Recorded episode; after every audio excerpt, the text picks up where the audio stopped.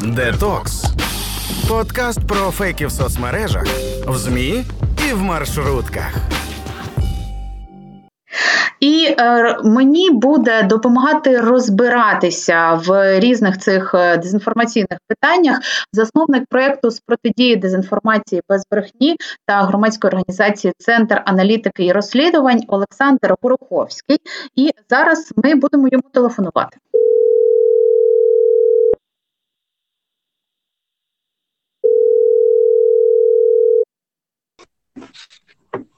Слухаю. Пане Олександре, вітаємо вас в ефірі громадського радіо. Вітаю, колеги. Е, от я розповідала нашим слухачам про те, що фейки російської пропаганди стають складнішими, їх стає більше насправді щодня. Е, я от дивлюся на сторінці безбрехні е, організації, яка займається фактчекінгом. Дуже цікавий розбір. Останній ваш так про це фейкове свято фейкової країни або гра в імітацію. Йдеться про те, як вчора помпезно широ широко і красиво, як вони думають, в Росії святкували день, е, коли окупували Крим. І е, в них це було типу національне свято е, з величезними трибунами людей, з тисячами тих, хто аплодував. Стоячи Путіну і таке інше, але виходить, що це знову ж таки імітація, і хочеться від вас почути докладніше з цього приводу інформацію. Е, дійсно, е, таке ура патріотичне свято було вчора влаштовано, але е, знову ж таки, якщо ми дивимося на загальну картинку, наче все добре. Але коли починаємо, як ми і раніше робили, роздивлятися, аналізувати деталі, то все виявляється шито білими нитками. Да? Звичайно, із достовірністю там 100% деякі речі ми не можемо стверджувати, але, наприклад, е, те, що ми вже змогли проаналізувати по тій же, наприклад, кількості да, людей або по добровільній участі. Да? По перше, добровільна участь була достатньо умовна, тому що е, як повідомляють різні джерела, і навіть джерела Запорєбріка, і аналіз. Е, е, Учасників, які приймали участь в цьому заході, то здебільшого це були, по-перше, молодь, е, студенти е, і е, люди, які мали причетність до бюджетної сфери.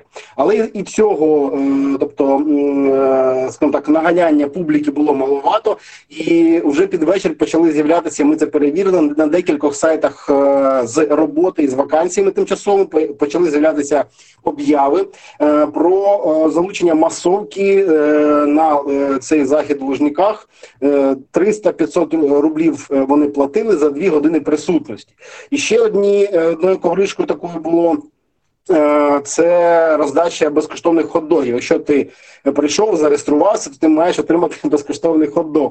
Ну як Е, кажуть свідки, які е, описували ситуацію. Люди ж в принципі, як приходили, реєструвалися і йшли назад. Тобто, із заявлених 200 тисяч е, цифра, яка фігурувала у медіа е, російських, е, принаймні реально десь напевно 1090, можливо, і було. А всі е, всі, а всі, всі решта, оці 110 тисяч, вони прийшли отримати безкоштовний ходох і зареєструватися. Так виходить отримали поток, можливо, розвернулися і пішли. Плюс там ще організаційні моменти були трошки нестиковані. Так розумію, що це було пов'язано з охороною перших осіб. Люди, які не встигли пройти е, на стадіон до певного часу, їх просто далі вже не пускали. От але е, далі, але в принципі загальну кількість зараховували. І плюс, якщо уважно подивитися на ракурси, з яких е, було показано це шоу, то ракурсів десь приблизно 2,3 2-3 три ракурси. Да? Тобто нам ніколи не показували повний стадіон, показували такий фрагмент його. Тобто, це говорилось про те, що можливо саме в ці сектори загнали всіх людей, які прийшли, для того, щоб створити оцю от е, штучну е, картинку масовості е, учасників. Ну і звичайно, що ще такі деталі вспливали, що. Або це недолугість, або це дійсно е, люди були не дуже задоволені присутністю на цьому стадіоні. Деяких медіа російські почали розповсюджуватись фотографії учасників, і з'ясувалося, що е, така популярна фотографія, де дві щасливі дівчинки е, вони там аплодують, там сміються. Е, вона була з минулорічного подібного шоу, тобто взяли просто стару картинку поставили під нову дату, під нову подію. Ось приблизно така така десь картина. Ну, це ми не говоримо про те, що в самих меседжах цих.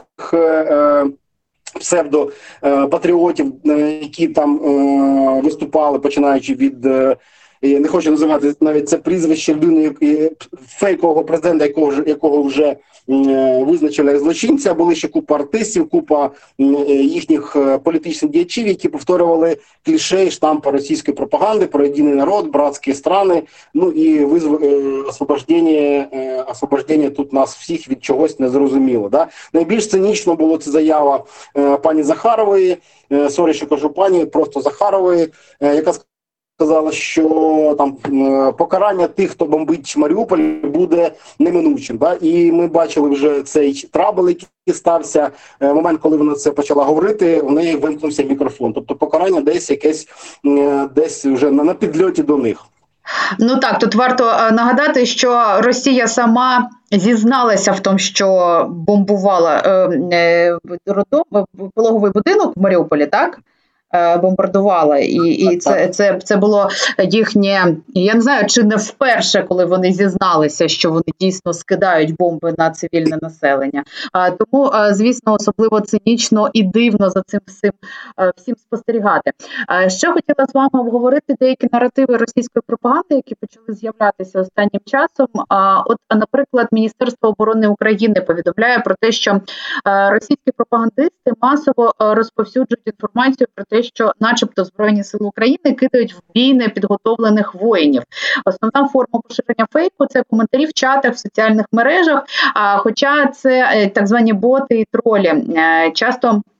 Е, погано підготовлені, тому що вони публікують одні ті самі слова, якісь е, репліки українською мовою, але одні ті самі. Але можуть зустрічатися е, і є матеріали інформаційних агентств, так званих, і от про ознаки таких фейків у міністерстві оборони України також наголошують, що це емоційність викладу, неможливість ідентифікації автора тексту, підкреслена українськість або застосування штампів у стилі розп'ятого хлопчика несколько фраз на кшталт «Э, «обещали подготовку, отправили копать окопы, не стреляли вообще» і інше.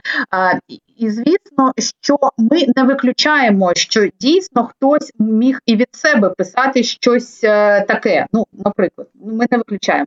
Але як тут е, відрізнити де дійсно е, фейкове повідомлення від окупантів, а де, де це просто обговорення? І взагалі чи варто такі речі обговорювати в мережі? І, от, наприклад, про та сама підкреслена українськість, про яку пише Міністерство оборони України, як зрозуміти, зрозуміти це визначення? Е, ну так, дивіться, е, по перше, треба зрозуміти, що е, ворог намагається перекидати на нас оці свої кліше. Да? Тобто, ми чітко показали на початку війни, що тут купа строковиків і вони гинуть дійсно без будь-якої підготовки. Звичайно, що це такий, знаєте, найпростіший прийом пропаганди перекинути цю рамку, перекинути на ворога, да, і почати ну, інформаційну війну розгортати в цьому напрямку. Звичайно, що е, щоб замаскувати такі речі, будуть використовувати ну е, наближену до е, реальності і там, наприклад, акаунти людей, які дійсно може існують реальності, а може з їх аккаунти зламані, да? і українську мову, тому що вони вже опеклися на паляниці, залізниці і всьому іншому.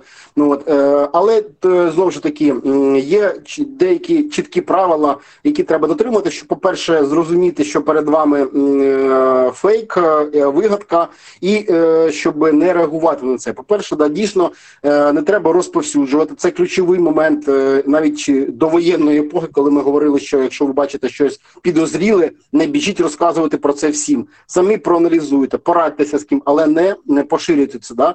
По-друге, подивіться, хто це поширює. Якщо це Незрозуміла, невідома людина, ставте ці поширення під питанням. По-третє, е, ну ми зараз всі знаходимося у військовому е, військовому положенні. Да? У нас купа рідних, які е, пішли на військовий облік, ходили в воєнкомати, отримали повістки, так далі. так далі. Тобто, ми знаємо інформацію з першого джерел. Да? Ось я особливо, хоч і переміщена зараз особа, але я став на військовий облік, отримав там. Певні розпорядження і бачив, як відбувається ця мобілізація. Да, і бачив прекрасно, як приходять хлопці, якого призивного віку, їх теж ставлять на облік, але кажуть, ребята, ви ваша черга ще не настала. Да? Е, Тобто є реальні речі, які ми можемо бачити у повсякденному житті, як вони відбуваються. Тому з точки зору оцих самопозицій треба аналізувати от такі вкиди. Ми ж прекрасно розуміємо, що ворог діє на різних площинах інформаційної війни. Є стратегічний рівень, да є тактичний рівень. Ну тактичний рівень, ось побутовий, про який ми говоримо. Тобто залякати нас на побутовому рівні. Ага, е, хлопці е, кидають в бій не обстріляні. Не обстріляні. Для чого це робиться? Для того, щоб зменшити потік людей е, в добробати, е, в територіальну оборону, воєнкомати, е, збити хвилю цього патріотизму, да посіяти зневіру у наших е, е, керівниках держави, які роблять. Все можливе для того, щоб е, е, зупинити ворога. Це всі такі ланки, які от будують цю таку знаєте е, вертикаль цієї інформаційної війни. І є е, скажімо так, фейки або міфи, які вже почали формуватися. Ми вже почали навіть рубрику таку запустили міфи війни, які е, циркулюють таку на, на, на стратегічному рівні. Да? Ось такий, ну найбільш напевно відомий фейк стратегічного рівня. Це коли під, підробили відео Зеленським, де він говорить, що все пропало, капітуляція, і так далі. Так далі. Це фейк стратегічного рівня, який е, має взагалі виробити нас е, із інформаційного простору, е, із реальності, да, щоб ми опустили руки. Але ж ми прекрасно розуміємо, що це підробка, і тим більше, що сьогодні треба віддати належне на всіх ланках інформаційної безпеки державні структури СБУ, е, РНБО, е, центри центри стратегічної комунікації працюють достатньо невідмінно, тому що вони це е, про це інформують на випередження, анонсують, і плюс ми теж люди, які займаємося зараз протидією дезінформації на інформаційному фронті, Такі прості громадські діячі і громадські організації теж ми це все бачимо, е, як це відбувається. Да? І тому е, зараз е, ми переграємо все ж таки ворога на інформаційному просторі, е, інформаційному в інформаційному полі в інформаційній війні. І це ну, так. Е, наприклад, так, от той... того. Той фейк, який ви згадали е, про Зеленського, який нібито сказав про капітуляцію, воно ж е, просто посміховисько. Насправді воно таке низькоякісне. Е, я я чесно кажучи, не розумію. Може, це якісь аматори робили, які хотіли побавитися з тим, або що мені просто не віриться, що країна, яка 10 років готувалася захопити Україну, просто така безрука і не може діпфейк нормальний зробити. З ким вони тут взагалі воюють? Ну от в мене таке враження, знаєте, як у людини, яка просто дотична, хоча б трошечки до інформаційного середовища і розуміє, як це все робиться. Е, ну розумієте, тут е, можна тільки гадати, чому так вийшло. Можливо, можливо, недолугі були виконавці. Можливо, це робили дуже швидко. Можливо, е, це знову ж таки було розраховано на не так. Це російське авось. Зробимо як-небудь, запустимо, а далі що буде. Да? Тобто, ми бачимо, в якому скажімо так хаосі відбуваються бойові дії з боку противника. Звичайно, що не не на всіх флангах, да?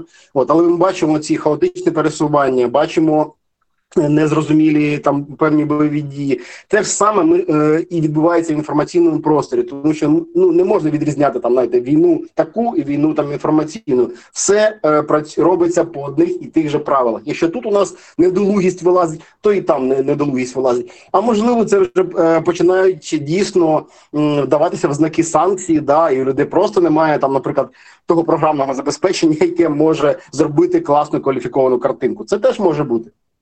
Так, я з вами абсолютно погоджуюсь. Ще один наратив хочу з вами обговорити, але у нас тут парочка хвилин залишається. Якщо можемо, то так коротенько. А тому, що насправді ми вже про нього говорили, але це важливо. Росія намагається нам вбити в голову думку, що Україна кинула Донбас кинула Маріуполь і кинула Херсон.